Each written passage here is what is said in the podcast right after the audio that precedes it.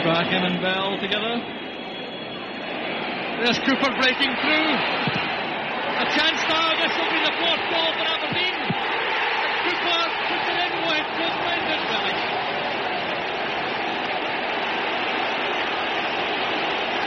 Well, suddenly it's become a rout.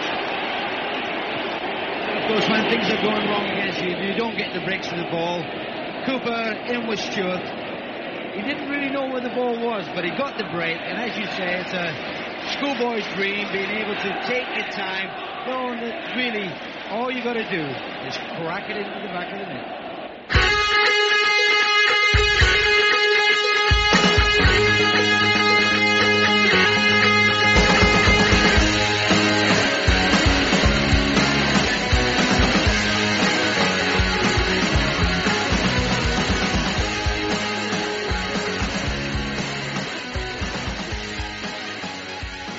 Hello and welcome to the latest Here We Go podcast. Uh, we promised you, if nothing else, we more, more entertaining than the endless stream of, wouldn't it be funny if Messi signed for takes that are infesting social media tonight? Because Jesus, I think I've seen every single club in the hemisphere. Uh, anyway, with myself and Martin tonight, we're delighted to welcome back Thom Watt. Tom, how are you? Very good, thank you very much. Thanks for having me. Always a pleasure. So from the two very welcome wins, if not exactly glittering performances over the past week, a few themes have emerged. And I think the most obvious one, Tom, is probably um, that we've got a, a, very versatile player in Ross McCrorie. Yeah, seems very, uh, very, very versatile. Has looked very composed wherever he's been. Uh, very confident on the ball. Has looked uh, solid in midfield, solid holding, solid, very solid at centre back and, and at full back as well. Um, I think there were there were kind of rightly quite a lot of questions about why why he was why you know his position was being prioritised, um, and I think we can kind of see why because he he does offer an awful lot of versatility there. Um, I think it's kind of hard to see the best of him from midfield over the two games that we've seen because we've kind of bypassed the midfield completely in uh, in the last couple of games. But he's he's clearly a very intelligent footballer. He's been very calm and assured, slotted in nicely to to defence, and you, yeah, you I mean you can see that he was signed for his versatility, and, and you kind of don't let a, a Scotland under twenty one captain pass you by if he's an option. Um, I think it'll be really interesting to see where he fits in the longer term because it does sound very much like while he was signed for his versatility, he's he's been singled out for praise for uh, after both games, and I would be very surprised if if um, if fit he is not playing. So where he where he where he fits in in the long term, given he's seen so co- uh, so confident and so composed wherever he's been, I think that that'll be a really interesting one.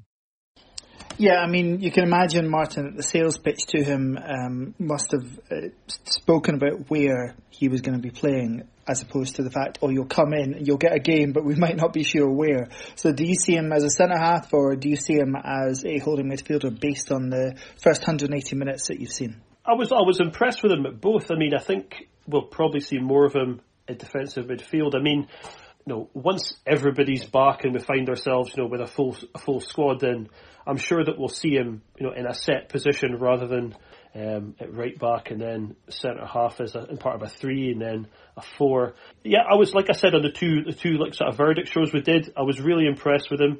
Um, I would still, you know, some of his distribution could have been better on on the Thursday night, but you know, just totally destroy him after one game. I was very impressed by him. This isn't a guy coming in who will be one of these uh, average utility squad players. He's come here to start and play games. We spoke about how you know Rangers fans were were annoyed to see him go, and I mean whether that's just they were annoyed to see him going into Aberdeen is to be seen. But we've heard lots of good things about him. We've seen two games where he's been pretty good as well. Um, a really, really positive about this guy coming to the club. I think it'd be really interesting, just very, very quickly. I think it'd be really interesting to to to get what his perspective on it is because he, he's obviously like he's obviously a footballer. Like he, he's a he is more of a footballing brain and and is more um, all round football ability than most defenders. And I can see why he, you know he, he he might want to be as involved as possible.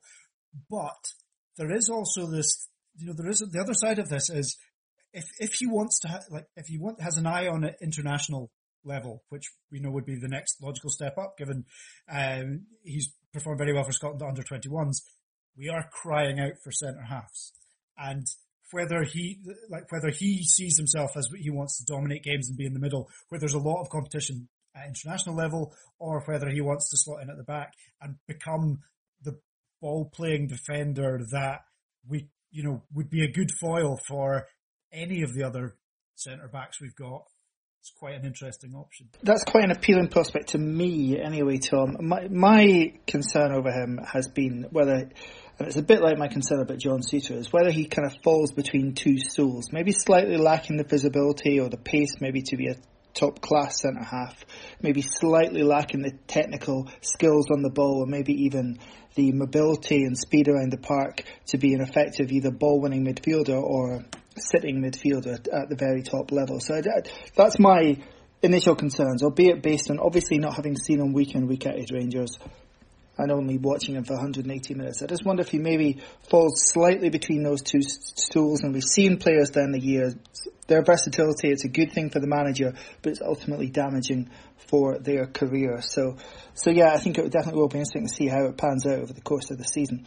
Um, Focusing more on more on Saturday, um, Martin. Uh, the, the conversation's obviously turned to Ryan Hedges' uh, a goal on Thursday night and a fabulous assist for the second goal on on Sunday. Um, and I'm going to bring Scott Wright into this conversation as well because obviously the two of them combined exceptionally well for the goal. It's a brilliant bit of football. But during the course of the game, for the 90 minutes that Hedges was on, maybe 80 minutes actually, I think he was taken off uh, and 60 minutes for for Wright. Uh, Scott Wright only had 14 touches of the ball, 14 passes, nine of which were successful. Um, obviously, he scored, but no successful dribbles. And for guys like Wright and Hedges, surely that's cornerstone of what you're looking for them to bring to the team. Now, part of that, clearly, Martin, is that we weren't very good at getting the ball to the front players. Surely this is the nub of the problem. Uh, we know a manager like Derek McInnes to, to blind, to just say that he doesn't like attacking players misses the point. But what he does want from his attacking players is that they get involved in the game when things necessarily aren't going our way.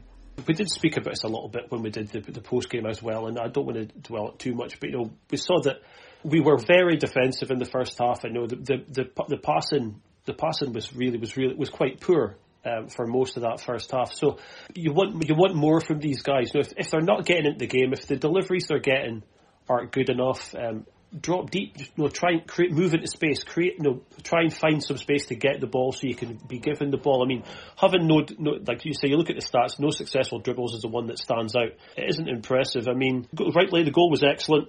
Um, it's exactly what we need to be seeing, not just from those two, though. We need to be seeing that from all the attacking options. In Livingston, particularly, but there's a lot of other teams that we know will just will pack the defence, We'll try and try and play really narrow against us.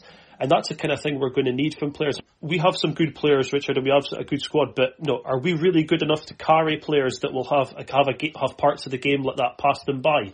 Um, and some of the game, I think, did pass pass right, right, right. Mostly, but I think Hedges as well.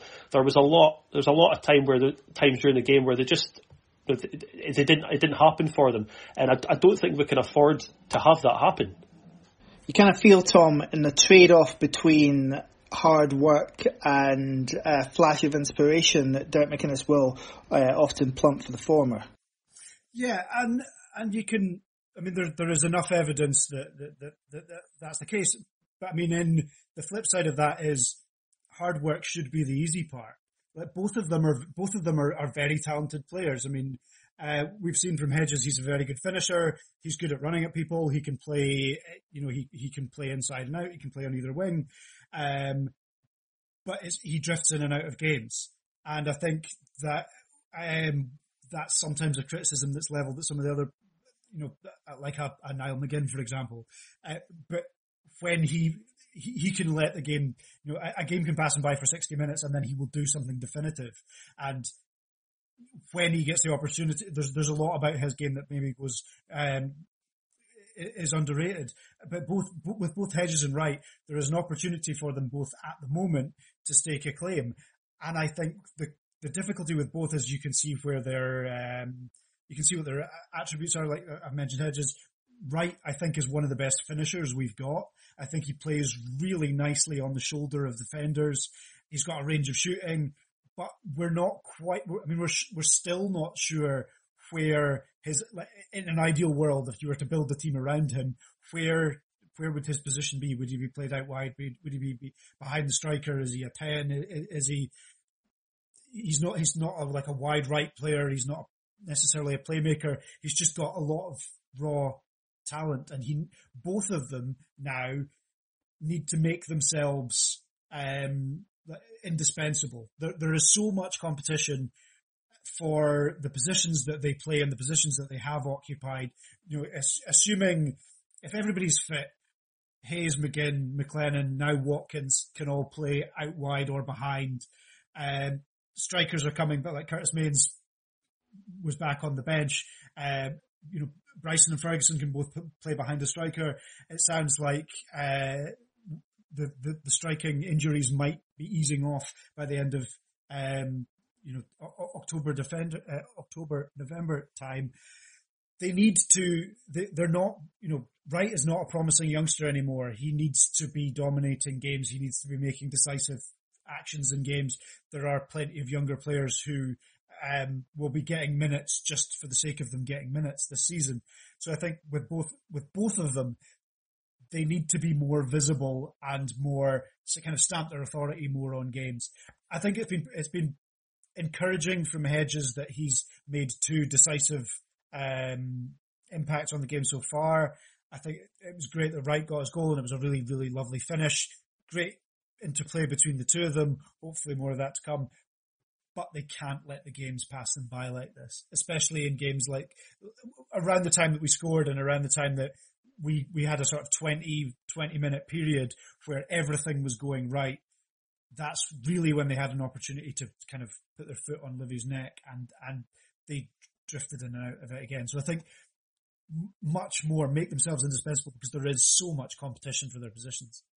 Yeah, and there's a real willingness, Martin, to, for amongst the support clearly for Scott Wright to do well, but I also think there's a willingness from the management team because he, he does keep getting first team chances and keep getting starts, um, despite maybe not coming up with the goods um, when you know when he's called upon.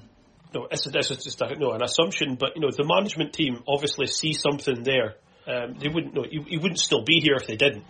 No, he would have been he would have been moved on. I don't know what he, what he's best at, um, and I don't think any of us do perhaps that's maybe the problem with a with a manager as well. He doesn't he doesn't know what how to get the best out of him or where to get the best out of him, which is a shame, particularly with with, with Scott Wright. I mean, you know, we're we're desperate for this guy to do well, um, and you know we have to hope it comes. I think this is his last season. Um, he's out of contract, I think, at the end of the season. So it's a it's a big season for him, and he's you know there this chance that he's got there's a there's a regular there's a regular um, use of the words. Uh, this is a big season for Scott Wright. Uh, yeah, we go. It's like it's like we used to know. Was it three four years ago? We used to do it with Cammy Smith, um, and we're going to do it. We're going to do it now with Scott Wright. We're going to run that into the ground um, until May or until he gets a new contract. Yeah, uh, he is one of a host of players out of contract in summer 2021. So, uh, so yeah, I think we are entirely justified to uh, use the phrase for the fourth successive year. It's a big year for Scott Wright. Uh, uh, obviously, looking at our options up top, they were bolstered, Tom, by the arrival of uh, Marley Watkins. We spoke a bit in Sunday's post-game show about what we thought. Um, I think the general opinion seems to be that he did pretty well. Um, I think more interesting for me is that this seems like someone who might definitely be in the manager's thoughts post this season. Yeah, I mean, he was he was very promising uh, from a promising debut. I mean, there is a an opportunity for him to become the club's most legendary number fifty. Uh, I think I, I, think you're right. I think there was a lot to like in his in his uh, in his debut. A lot of good movement. His link up play was good. He stretched play well, and, and he was generally quite a nuisance. I, I, think to some extent we got what we thought we'd got. Like, I don't think he is or ever was an out and out number nine replacement. Um, for the credit that uh, Robbie McCrorie got for the two saves he made, I think a, a Cosgrove would have scored at least one of them, but he was physical. He closed down well. He did the less glamorous stuff really nicely. Um, and he was he was generally a nuisance, which meant that we, we could get an awful lot more from our, our creative players, especially in the second half. He is someone that McInnes has been a fan of for a while. Um, he's been a target at least a couple of times. I mean, he he, he ticks a, all sorts of McInnes transfer target boxes that he knows the league has done well uh, in the league previously. He uh, has won the Scottish Cup with Inverness, which is obviously a, a big plus, and he's had he's, he's, played down south and had actually reasonable success in the English Championship over the last few years. I, I would be very happy if, as a fan, this was kind of a trial season for us both. Um, I, th- I mean, I think the squad we've got a lot of great, we've got a lot of talent in the squad. What we don't have, perhaps, is uh, an obvious sort of number 10 playmaker behind the striker player. Maybe he'd fit that mold a little bit better, but again, he's versatile. He's a goal threat. He's a little bit different to what we have fit at the moment. And I, I, I could see why he might potentially be someone that we would look at in the longer term. Um, something that we didn't actually mention on, on Sunday, Martin, um, uh, possibly because he just went off at half time. But in the 45 minutes that we did see from him, I thought Scott McKenna absolutely strolled it. Uh, I thought he looked head and shoulders above anybody else in that uh, that half of the pitch. I really did. Um, yeah, it was it was welcoming to see him back. Um, you know, um, a, big fan of his. Um, I, you know, and hopefully we hopefully no I think he went off with just I think I read that it was just a bit of fatigue he had sickness I heard, yeah, yeah, yeah, was it sickness was it which you know is hopefully is just um, maybe a wee a wee kind of follow on from obviously having you know having his time away, time out. Uh, but yeah, he you're right. He absolutely strolled it. Um, long long may that continue because um, guys like guys like him are going to be are going to be pivotal pivotal to this season for us. Okay, so moving on to uh, Thursday, we have NSI uh, Runavík who are visiting in Europa League duty. Now, first off, to get the essential lowdown on uh, NSI, uh, we chatted to Faroese journalist Tróndur Arge. We started off by asking him how football in the Faroes have been affected by the coronavirus pandemic. The league has been playing continuously, and then we had a very short summer break. Uh, most clubs play in Europe now, uh, four out of uh, ten. So a lot of pictures were moved forward, so the summer break was a little short. Uh, but now we had uh, just during the uh, late uh, July, we had a spike in coronavirus cases, which put us back to uh, football with no fans. But uh, and there was only one one game that was postponed. Other than that, the first team football has been yeah played as, as, as normally as, as you can, but without fans for the last couple of weeks, and it will be so the rest of this week, but maybe from next week, um, they will be with fans again, as there have been no cases uh, except from a Russian uh, trawler, uh, which is situated outside one of the villages. Other than that, in-house, if you can call it that, there have been zero cases for three days now. So we believe that we have the the coronavirus under control in the Faroe Islands for now. So that will allow fans to go back into the stadiums and clubs to trade normally. Well, that's excellent news, obviously, first and foremost. It sounds like you're a lot closer to getting things back to normal than we are. Um, when I look at the Faroe League right now, the league standings, it, it strikes me as a pretty clear top five and bottom five split. Is the fact that you've got a, a, core of clubs that seem to continually qualify for European competition every year and therefore getting money in from UEFA making a difference there? Yeah, it, it is. Um, and, and, and you have to remember how, how big the money is. It's like yourself, well, once they reach group stages of the Champions League, the money are so big that you can almost buy any player that you want. Um, but we do have, I would say it is, of course, uh, you can you can count Woodching who are on fifth place, but they've been there for two consecutive seasons and are unable to uh, make a challenge for the top four. It is top four, and then you have a bottom four, bottom five, depends on if one of the clubs maybe tries to, to, to make a getaway from the bottom. But uh, there is definitely a case of European money uh, having a really big impact. If you become champions, it's well, has to be like seven, eight hundred thousand pounds maybe uh, that you get in, and that is maybe twice uh, what some of the clubs spend in a year. So you can imagine a year's budget uh, or two coming in uh, just uh, for one league win make things very difficult. And I would say that some of the clubs at the bottom have they almost they have contracted players, but no players get to really keep playing there. And probably one of the issues that we have here is that players are part time. Um, so in some cases, money isn't everything. It's also about where you are in the country, where's your family, where's your job, which tends to favor the clubs in the capital goes on. And then you have clubs with a very, a very strong uh, business uh, within fishing and uh, selling uh, and getting a lot of money in. So they do have, um, well, how would you say, the business life around there is, is, is big and they support the club very well. So they are able to attract some of the best players. Two players coming back, one former in Scotland called Odmar Færø, played for Bournemouth back in 2013, I think. Mm-hmm. He's a national player, went to Norway last season, came back. He lived here in the capital, but now plays for uh, Klaksvik. So yeah, the money, the money makes it a top four, which is going to be very difficult to change within the next few seasons uh, if nothing changes uh, financially. Yeah, that's really interesting because obviously we hear a lot about leagues that have by money for clubs that have reached the group stages. Um, you know, it ends up being the same team, two teams winning all the time, and that's the situation we're very used to in Scotland. It's interesting here that uh, even at lower levels, it's distorting leagues to, to that degree.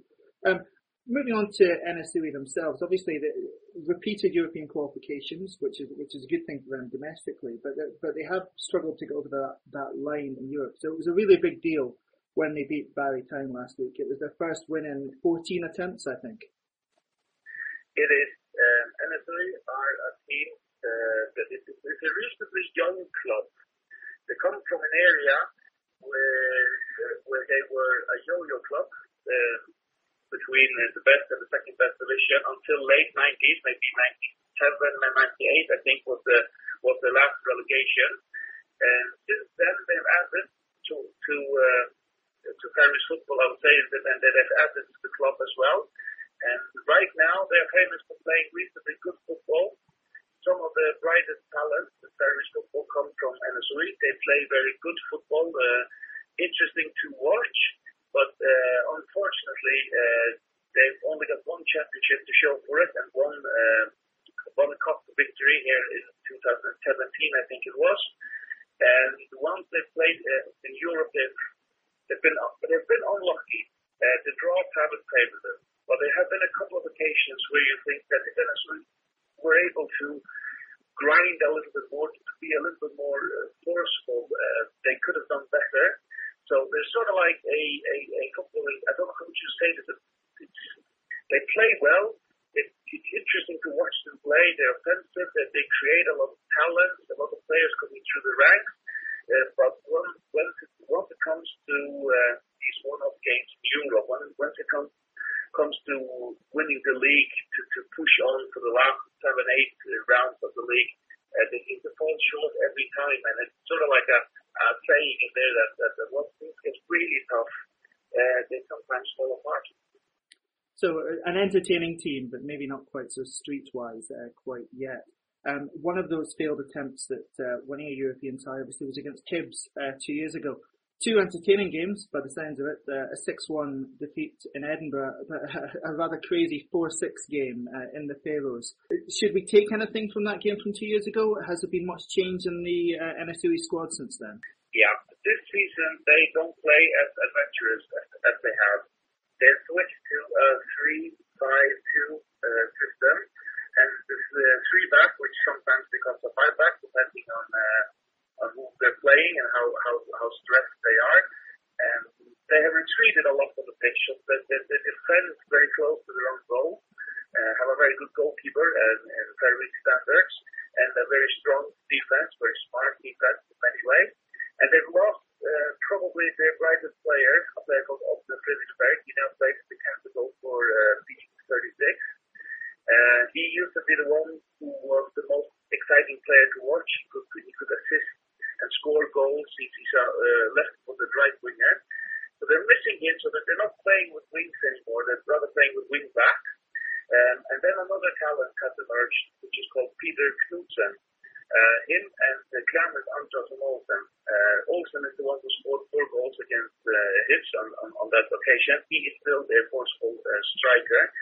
But whereas he used to score on crosses, it's a little less uh, playing out to the wide and then putting crossing is into him. It's a little bit more different in many ways. And uh, Peter Knudsen, the a striker, which might be interesting, is the son of the goalkeeper with the bubble hat. Yes, Jens Martin. Yes. Team, yeah.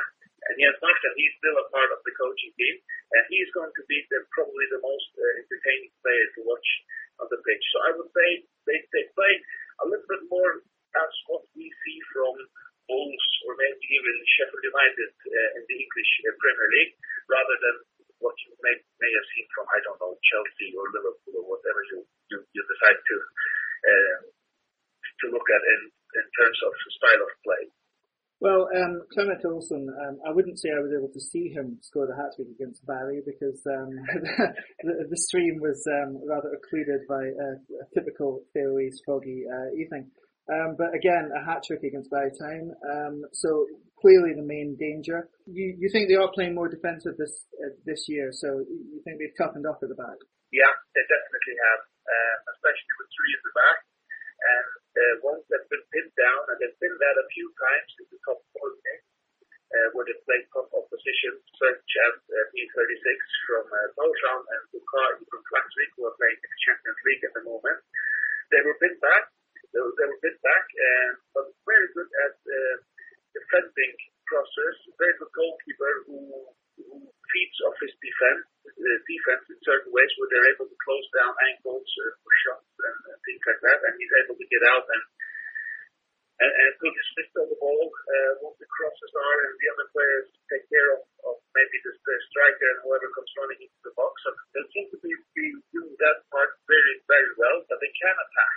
But they, I would say that it depends more on the position, and I would assume that in Aberdeen they will be more pinned back rather than uh, trying for some uh, high pressure. Uh, finally, obviously, this format for the qualifying stages it means uh, no fans at any of the games, but um, it would have removed um, the two-legged affairs. So. Um, Aberdeen fans are missing out on the opportunity to get to top tier, to get to the Faroes it's Scottish fans, um, I think, have maybe got a collective shudder still down their uh, necks when they think of Scottish trips to the Faroe Islands. Um, there's been some memorable encounters down the years, haven't there? Absolutely. Uh, some of the fondest memories that we have here in the Faroe Islands, also what fans we talk to you about, are some of those trips when the Scottish visited. Uh, very friendly people, very lively people, and uh, managed to set alight the nightlife every time you the Scottish fans have been here. And of course, two draws, one uh, at the very end against Berti Vogts, uh, then it was, uh, oh, what was his name? Uh, Brown. Uh, yes. Who was, the, yeah, uh, who was the national coach when I think we went 2 0 up within the first 15 minutes, and the 2 2 with a primary school teacher being our two, uh, our double goal scorer. So we, we remember that very fondly. Also, very good game one in Aberdeen back in 98 maybe. I think we lost 2-1. Colin Hendry uh, made a penalty. And again, primary uh, school teacher John Petersen scored.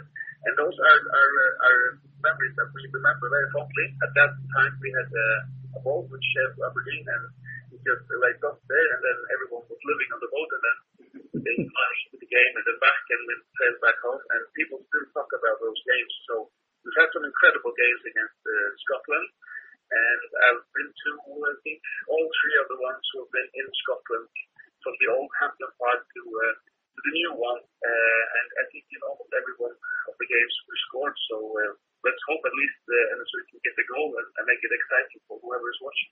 Yes, uh, there's been two internationals at the Pittodrie, um, a 3-0 victory um, a couple of years ago as well under Craig Levein, I think. Um, and obviously there's a long-standing connection with the Faroes and Aberdeen. I think there's been a Faroese consulate here in Aberdeen for, for a number of years, obviously linked with the shipping industry. So it's a real shame that uh, it's not a traditional European qualifier. Thank you so much for your time, Tróndur. Yeah, no problem. And I, I, can add to that that Aberdeen has had Faroese players. Yes, yeah, of course. With, with Hallur, Hansson, and Sørensen and so on. And they're both doing very well now as full international. So maybe Aberdeen will, uh, after the game, will look into well, no, Hallur Hansson obviously went on and had a really good club career in, in, Denmark, I think. It's been interesting watching him occasionally pop up as a scorer in European uh, Championship qualification games and so on. So, yeah. Yeah, and let's hope that uh, Scotland will meet again in the next qualifier. I'm sure that will happen at some point soon and uh, we'll get the opportunity to, to head to talk to you. Anyway, thank you so much for your time again, Tróndur. No worries. Uh, so Tom, uh, Tróndur reckons it'll be 3-5-2 from NSI on Thursday, uh, but the, the, key men are the front two. Uh, do you really think we need to approach this with any sort of degree of caution, or do you expect the gap between the sides, between the leagues, to be pretty noticeable? I think probably both of those things. I, I, think we, we absolutely need to take them seriously. They're a lot further on in their season than we are. Um, they they've had a very very good result. I mean, one of the best results in in their history um, in the last round. Um, they have enough about them that if we don't take them seriously, they could be quite awkward. And there is this X factor of it being it's a it's a one off cup tie. Um, there will definitely be seeded teams in this round and and further on who aren't don't have their eye on the ball properly and suddenly find that they're out of Europe without this, you know, without a second chance to put things right. I think given the, the relative quality in both squads, and the record in Europe, I think the best European result uh, have had was away from home was losing 2-1 to uh, Dinamo Minsk a year ago or two. Um, does suggest that they, they don't travel particularly well and we should have enough about them but they do have, um, you know, they, they do have dangerous players.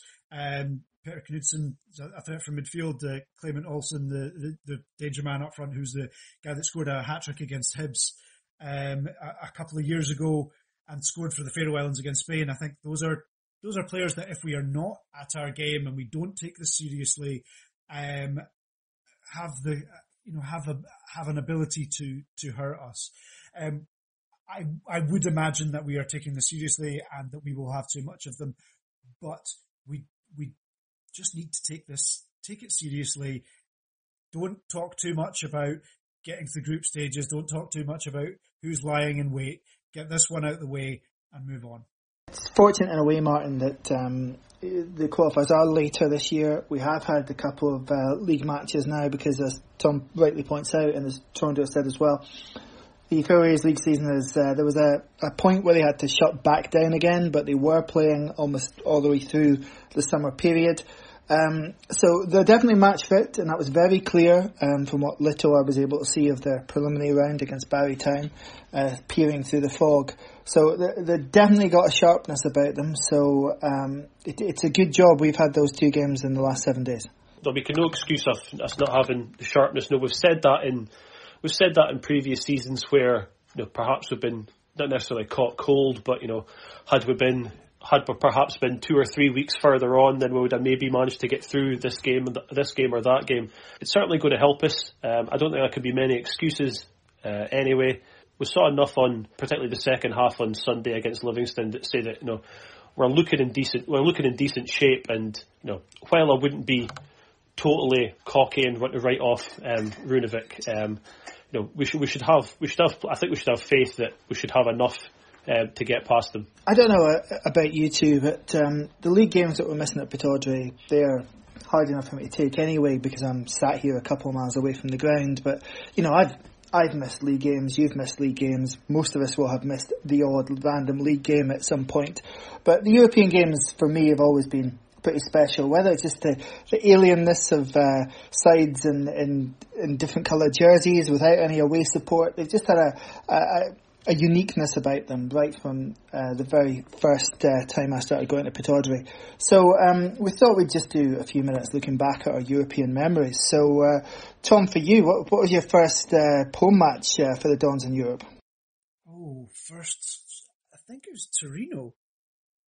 Well, that's quite a good one to start with. Good one to start. I mean, I don't. I largely don't have great European memories. I was at, I was at Torino. I was at Brøndby. Uh, I was at Bohemians on the other side of things as a yeah as, as a slight you know slightly older and being sure that that was going to. Uh, but yeah, I mean, I guess they're, they're like you say, the, the early games when you've got matches against teams that you're never gonna. Like the, I mean, the, the, the Torino game is a weird one because at the time it didn't seem that unusual to be playing, uh, you know, a, a, Torino team that had multi-million pound players in at the time because that, although we'd not necessarily, you know, it wasn't the, the best Aberdeen team that we'd ever had at the time. It wasn't that long since we'd had decent runs in Europe, and it and it it wasn't like they were Italian giants coming across and everyone was bowing down to them. At that at that point, Scottish football was in a in a slightly more competitive state, so it didn't feel at the time like these are these sort of one-off matches that are, era defining in the way that perhaps Copenhagen or, or Bayern might have been for for um, or you know even some of the ones recently the the, the Burnley game and things. So I, I mean I think I've been I've over the last over the McInnes era I've been at most if not all the home games and was a, like over in Groningen which was amazing. But yeah, I think I think Torino was my first only 10 years after Gothenburg, Torino. It's, it's kind of remarkable to think that 10 years separated that from Gothenburg, and you know, we're talking about 20 years now on from games like the Bohemians uh, game. Terrifying. That's, uh, we are all, we are all terribly old men, um, the two of us on this podcast. Um, so if um, Thom was Torino, Martin, can you remember your first Pittodrie European experience? Um, yeah, um, mine was uh, BK 1903 Copenhagen um, in 1991. Um, I'll be honest, I don't remember a hell of a lot about it. Um, well, you got a demo thrown in as well for the for the price of your admission ticket. So you got a demo yeah. outside the main stand as well. So. See, I did I did remember that. Um, but you know, I mean, I um, I was I'd been to lo- been obviously been going to loads of league games before that. Um, that this was my first uh, opportunity to get to a European match, um, and you know, I think we've established before that I'm a complete and total jinx when it comes to Aberdeen. Um, so yeah, of course we lost one 0 at home. Um, I had, I, I remembered, I were like, I remembered in my mind the goal being really, really, really good, but then I, I looked up, it's on YouTube, um, it's just like a 10 second clip of it. Um, and at, no, at the time I thought it was a cracker, but I'm looking at back at it now, um, having looked at it a few times today, I think maybe Theo should have done a bit better for it. Oh, sacrilege. Um, yeah, maybe we are a jinx. We started this podcast in 2015. We last won a trophy in 2014. Yeah, it's all coming together. It's fault. Um, it, mine was actually Beveren, um, which um, is 1984. So we were the Cup Winners' Cup holders at that point. Um, for some reason, uh, my old man was far too stingy to take me to the uh, Akranes game in the first round. Um, that year was the first year I'd gone on a regular basis, had season tickets. Beveren is remembered now as the um, day that Alex Ferguson turned down the offer of the job from Ibrox. Um, so it was quite an atmosphere in the ground that night, um, and it was absolutely packed to the rafters as well. Dons won four one. Um, just a just a tremendous experience to to kick off your uh, European era, uh, my European era at Pittodrie. As far as the games the previous year had, uh, had uh, been, obviously those memorable ones against Bayern and Waterschei. Um, I know my, my dad went to them, um, but uh, I was patched off to the grandparents for the night, and I've got a vivid memory of uh, my granddad sort of telling me, "Don't tell me the score. I'm going to watch the highlights of the game uh, on STV at night." So, so I'd obviously been listening to the radio and, and knew that we'd won five one that night, but I wasn't allowed to pass that information on until, which uh, I think for anybody under the age of thirty, thinking that um, people would do that to not just find a stream or watch it live uh, it's inconceivable to them that a European semi-final wouldn't have been live on the telly. But that's what it was like, kids. I'm sorry we all sound about a thousand years old over this past 20 minutes, but that's what it was like. Um, so one part of the experience, Thom, is the is the home game. Um, I think, as I said, it's got that uniqueness, that strangeness about it. But the away trips are obviously um, part and parcel of um, following uh, a team like Aberdeen. And can you remember your first one? Yeah, kind of. I'm I'm not sure I went to that. I'm not sure I went to a away game until until Bayern Munich. It's. I mean, I, uh, I'm gonna say I'm gonna say the Bayern Munich if I can remember if I can remember another European one previous to that. Then I mean, it has to be said, we have been, as far as European um, goes, a little bit spoiled over the last few years. We've become, become very blasé about it because there were plenty of years where it was off the table for us. So, um, you know, Bayern is a is a shout. Oh, I was at the Atletico. I was at the Atletico Madrid game earlier than that, a couple of weeks earlier. You and about ten percent of the entire population of Aberdeen yes. over there. so I think, yeah, so I think it was probably Atletico Madrid. Uh, Any particular memories?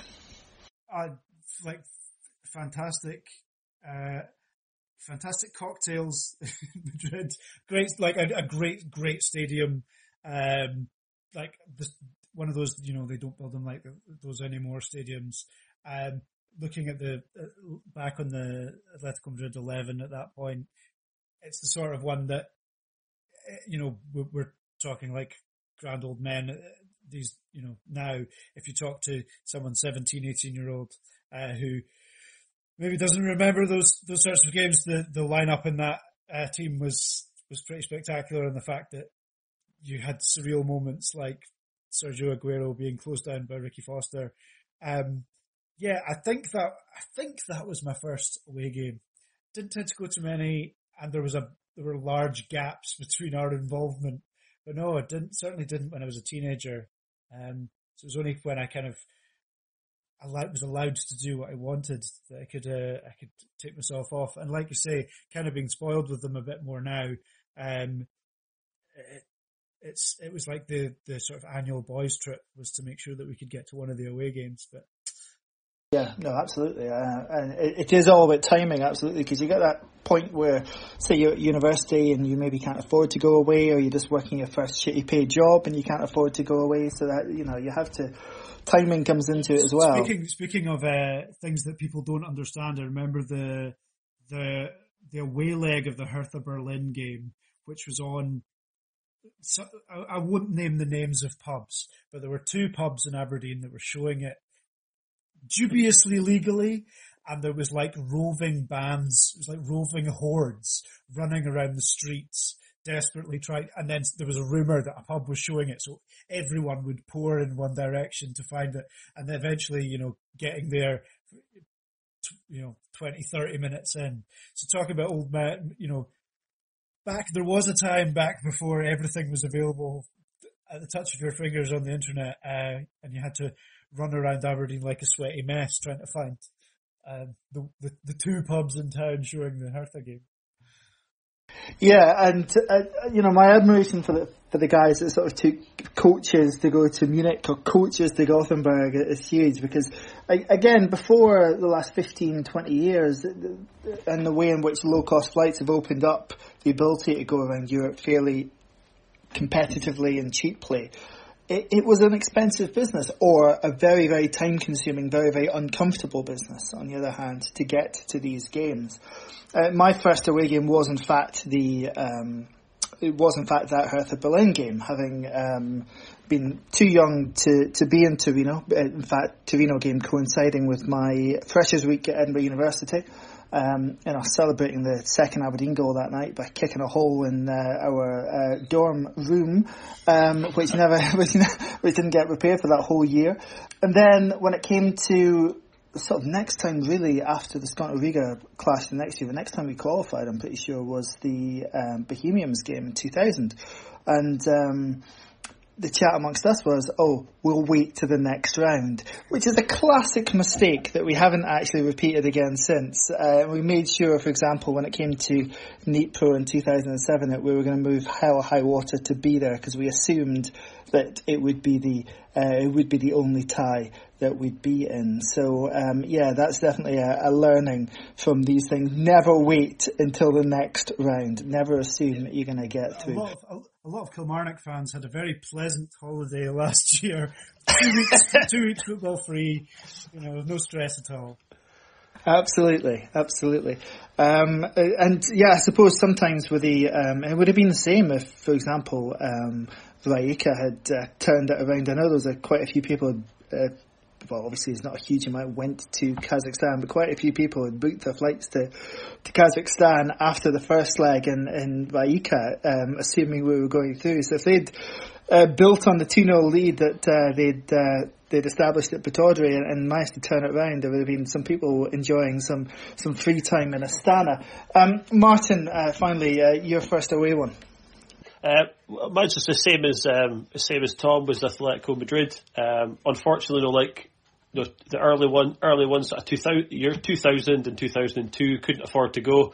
As Tom mentioned there, Hertha Berlin watched it in a in probably most the most packed pub I think I've ever been in Aberdeen. Um, I won't, no, it, it rhymes with dryry, shall we say? Um, it's closed now anyway, so it doesn't matter. Um, but yeah, um, that was the most ridiculously packed boozer I think I've ever been in. Um, it was a disgrace how, how packed it was. You couldn't get to the bar, could barely, lift your arms up up from your sides to watch it, which is terrible. But yeah, the first time I was able to go to a proper away game um, in Europe was was Atletico Madrid, which um, you know it was a it was a brilliant trip. I mean, obviously didn't get a result, we know that, but um, you know that amount of Aberdeen fans being being over there, um, it was just a it was a proper a proper piss up. Great ground as well. It's, uh, it's really sad to see that ground being torn down. So it's not not a thing left of it anymore. Uh, I know some people kind of think, oh, it was a bit of a shithole and all that kind of stuff, but it was a prop. It's a proper football ground, and yeah, sad to see that one gone. But it feels like the center of the earth.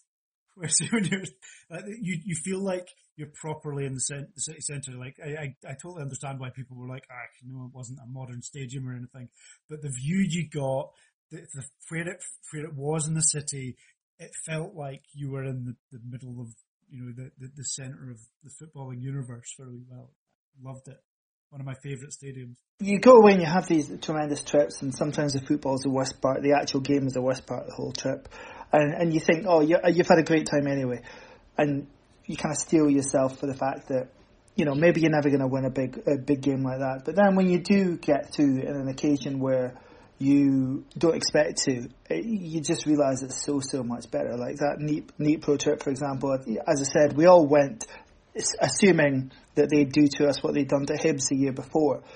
And we get scalped over there. But uh, when you get that result, when you achieve something over there, yeah, it's it's a bit like walking out of Hampden after beating one of the old firm. You you feel ten foot tall and really emboldened by it. Um, but obviously, we're a long, long way away from nights like that. But on Thursday night, we're back into Europa League. Um, unfortunately, with no fans there um, against Enesiri of the Faroe Isles. So um, obviously Thursday night again. Uh, once the full time whistle goes, we'll be on air with a with a roundup show and hopefully charting the Dons' progress into the second qualifying round. So to bring us back down to earth from uh, Tales of Foreign uh, Football Trips, it's uh, time to revisit briefly the whole uh, issue of the, the Aberdeen 8 because the disciplinary hearings for those are coming on Friday. Um, Thom, they, have been charged with uh, breaking two rules. Uh, Rule 24, which is that players are subject to the laws, regulations, etc., etc., of the SFA, and Rule 71, which is the bringing the game into uh, disrepute rule. I think I think we have to assume that there is going to be some form of punishment heading their way. I think. I mean, I, I think so. Um, I think when it when it happened, we were all expecting there to be repercussions.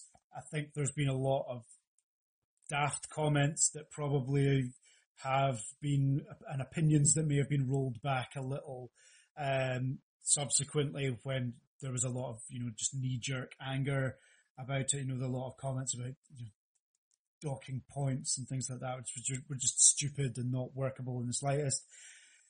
I think everyone kind of accepts that it was stupid and careless and ignorant and all the things that were said. We inconvenienced opponents.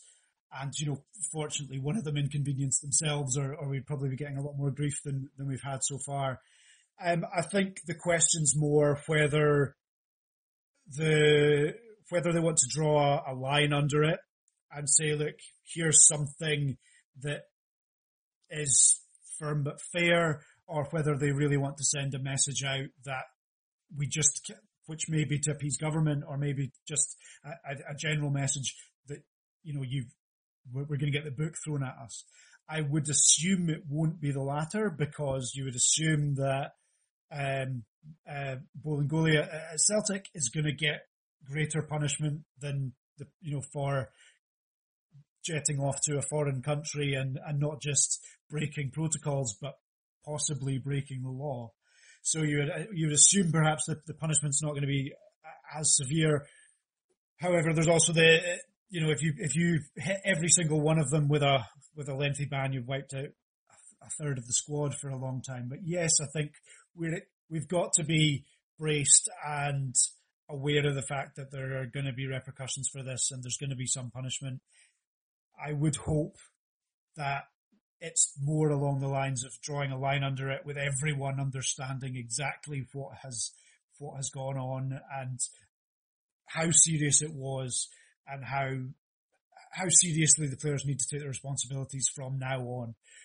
Because there is the other issue at play here, which is whatever this, whatever whatever is handed down here is the precedent for the rest of the season, or, or certainly for the you know a, a, a, until it comes such a point as the we can have some sort of semblance of normality. Because you know, as as, as Derek McInnes pointed out in his, some of his press comments last week with regard to some of the comments from the the Hibs board, this is the sort of like clubs are doing all they can, but it is up to individuals as well. And the likelihood of a of another player being caught out, you know, being out where they shouldn't or, or breaking curfew somehow is fairly high.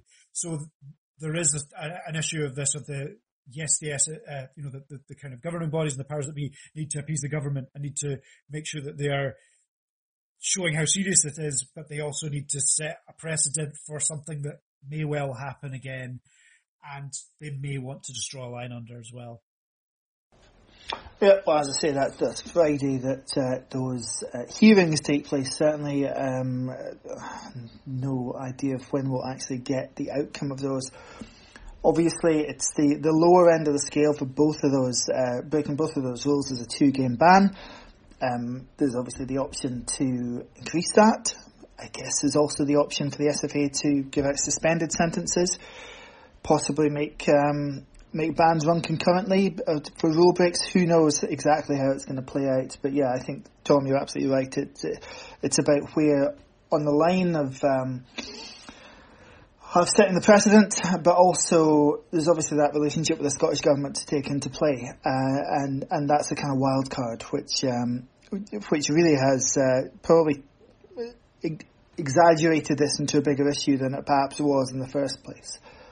Sunday, um, Hibs at Easter Road. Now, um, Martin, in the past we've we've always sort of said Hibs are Hibs are a bit of a soft touch, and, and we've got their number.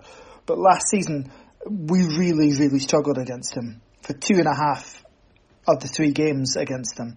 Um, even though we ended up with one win and one draw from those three games. At Pittodrie, I, I lost count of a number of times where uh, Scott Allan's through ball would find Christian Doidge clean two on Joe Lewis, and Joe Lewis then foul him. Um, and they were that was a particular issue in the games at Pittodrie. Well, at Easter Road, uh, a 3 0 hammering I say hammering. It ended up being if you get beat three 0 you're hammered. It was a pretty close game until the first goal, but Martin Boyle um, actually found a bit of composure and did the damage then at Easter Road. So um, th- this is no longer the sort of game where you go into thinking that yeah we're going to this is three points, um, a, a pretty straightforward three points rather no, we've been doing this podcast for five and a bit years, and we knew this moment was come would come. I think eventually, and unfortunately, this is probably the season where I'm I'm sad to say is we're probably going to have to take him seriously. um, which you know, it's really sad that we're having to do this. Um, you know, maybe in, maybe another. yeah, maybe maybe maybe in another five years' time we'll have to take Dundee United seriously as well. We'll see. Um, but yeah, you're absolutely right. You know, we, we, the thing is, we did struggle um, in the games last season as well, um, and they have. You know, they, you know, while while I'm obviously being very wide about them, you know, Boyle Boyle is a decent player. Scotland's a decent player. Um, I know they have they have caused us caused us trouble in the past, so we do need to kind of pick up pick up the the performance levels from where we were against them last season because they're going to be there or thereabouts along along with us. I think. Uh, come the end of this season. So it's um, it is a it is a bit of a worry, um, you know, because they have, they have good players, but but by saying that, so do so do we. And I think that no, they I think that Hibs have got the problem that we have as well, where they've got guys like Martin Boyle and Scott Allan who who drift in and out of games. um, who can, you know, one on one game can be, you know, seem like a, seem like a world class footballer, and the next time you don't you don't see him at all. Um, so I think that's a problem they ha- they they'll have as well. Um, it's about I think just imposing imposing what we can do on on, on them as well. No, after no with Friday, all this ca- the carry on with the hearings on Friday. You know, we'll find out where we're going to be um, in terms of who can play and who can't. I think that might be a big thing as well. If we if we find ourselves um, at the business end of a few suspensions as well, then it might be a bit more. It'll certainly be a lot more difficult. It's, it's, it makes it makes me sad that we have to we have to view Hibs as a threat now. Plus, of course, they, they signed Ross McCrorie the other week uh, to beef up their midfield. So, I, oh wait, um, I've, I've, got to say, Thom, as much as we're saying we're taking them seriously, I, I did watch them versus Motherwell uh, and most of their game at Perth at the weekend. Not hugely impressed, but what they're doing um, in both of those games, which is very unhibs like, is uh, putting the points on the board. Yeah, I, I think they. I think that's been the most impressive thing about them this season. I think um, they, they started the season well, and like we've touched on, they've they've got a very creative midfield. They've got quite a dynamic front line. They've solved a few of their problems, or looked to have solved a few of their problems at the back already this season. I think they've signed well.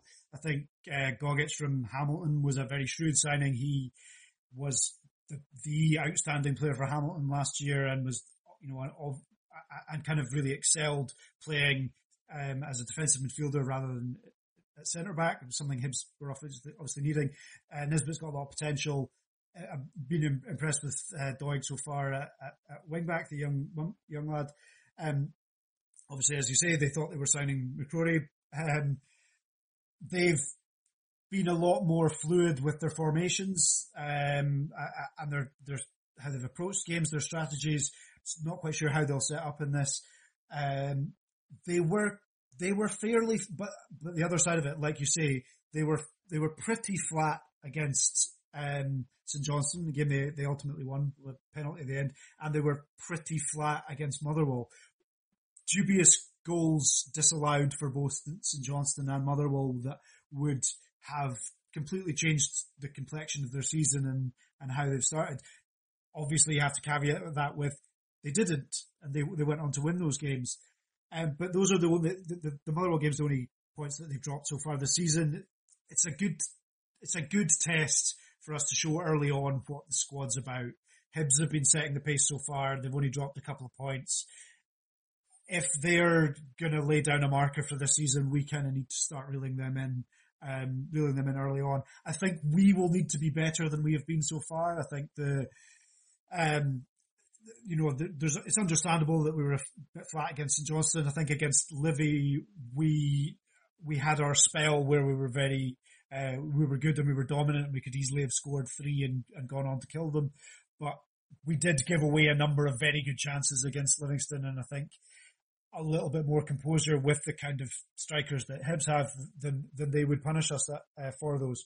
So I, I like in summary, kind of agreeing with everything that everybody's said so far. They've they have set the pace so far. They have got good players. They have signed well. Uh, they are setting the pace of the season, but I don't think they're the finished article just yet. I think if we can impose our um, our game plan on them, we can cause them problems as we did la- in the final game that we played against them last season. And they haven't hit the heights performance wise, perhaps in the last couple of games. So, but a good early test, a good early test to see what both sides are about. Um, I think.